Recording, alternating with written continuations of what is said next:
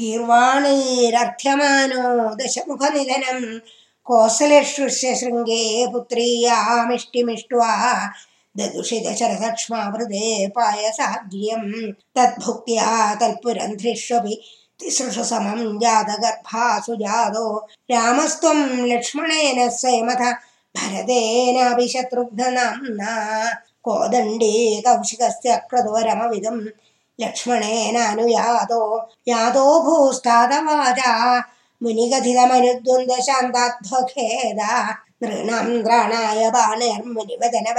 ताडकं पाडयित्वा लब्ध्वास्मादस्त्रजालं मुनिवनमगमो देवसिद्धाश्रमाख्यं मारीजं द्रावयित्वा मखशिरसि शरैरन्यरक्षांसि निघ्नन् कल्यां कुर्वन्नहल्यं पथि पदरजसा प्राप्य वैदेहगेहं भिन्दानश्चान्द्रचूडं धनुरवनिसुधामिन्दिरामेव लब्ध्वा राज्यं प्रातिष्ठतास्त्वं त्रिभिरपि च समं भ्रातृवीरैः सदारैः आरुन्धानेरुषान्धे भृगुकुलतिलके सङ्क्रमय्य स्वतेजो यादे यादोऽस्ययोध्यां सुखमिह निवसन् कान्तया कान्तमुक्ते।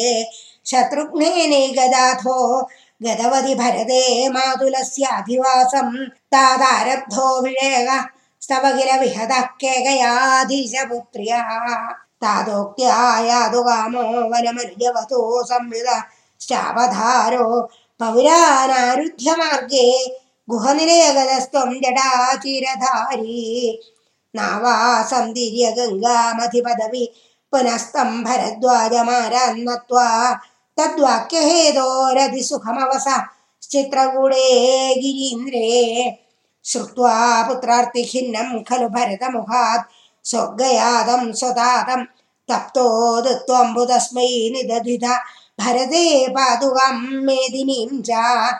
अत्रिं नत्वाध गत्वा वनमधिविपुलां दण्डकां चण्डकायं हत्वा दैत्यं സുഗതിമകളയശ്ചാരുഭോ ശരഭംഗിം നത്വാഗസ്ത്യം സമസ്താശരനികര സപത്രാകൃതിം താപസേഭ്യ പ്രത്യശ്രൗഷി പ്രിയൈഷി തതുനുജ മുനിനാ വൈഷ്ണവേ ദിവ്യജാവേ ബ്രഹ്മാസ്ത്രേ ജാവിനത്തെ പഥി പിതൃസുഹൃതം വീക്ഷ്യ ഭൂയോ ജടായും മോദാത് ഗോദാതടാന്തേ പരിരമസി പുരാ പഞ്ചവട്ട്യം വധുട്ട്യ प्राप्ताया शोपणख्या मदनजलधृतेरर्थनिर्निस्सहात्मा तां सौमित्रो विसृज्य प्रबलतररुषा तेन निर्लूननासां दृष्ट्वैनां हृष्टचित्तं खरमभिपतितं दूषणं च त्रिमूर्धं व्याहिंसीराशरानप्यैतसमधिकं तत्क्षणादक्षतोष्मा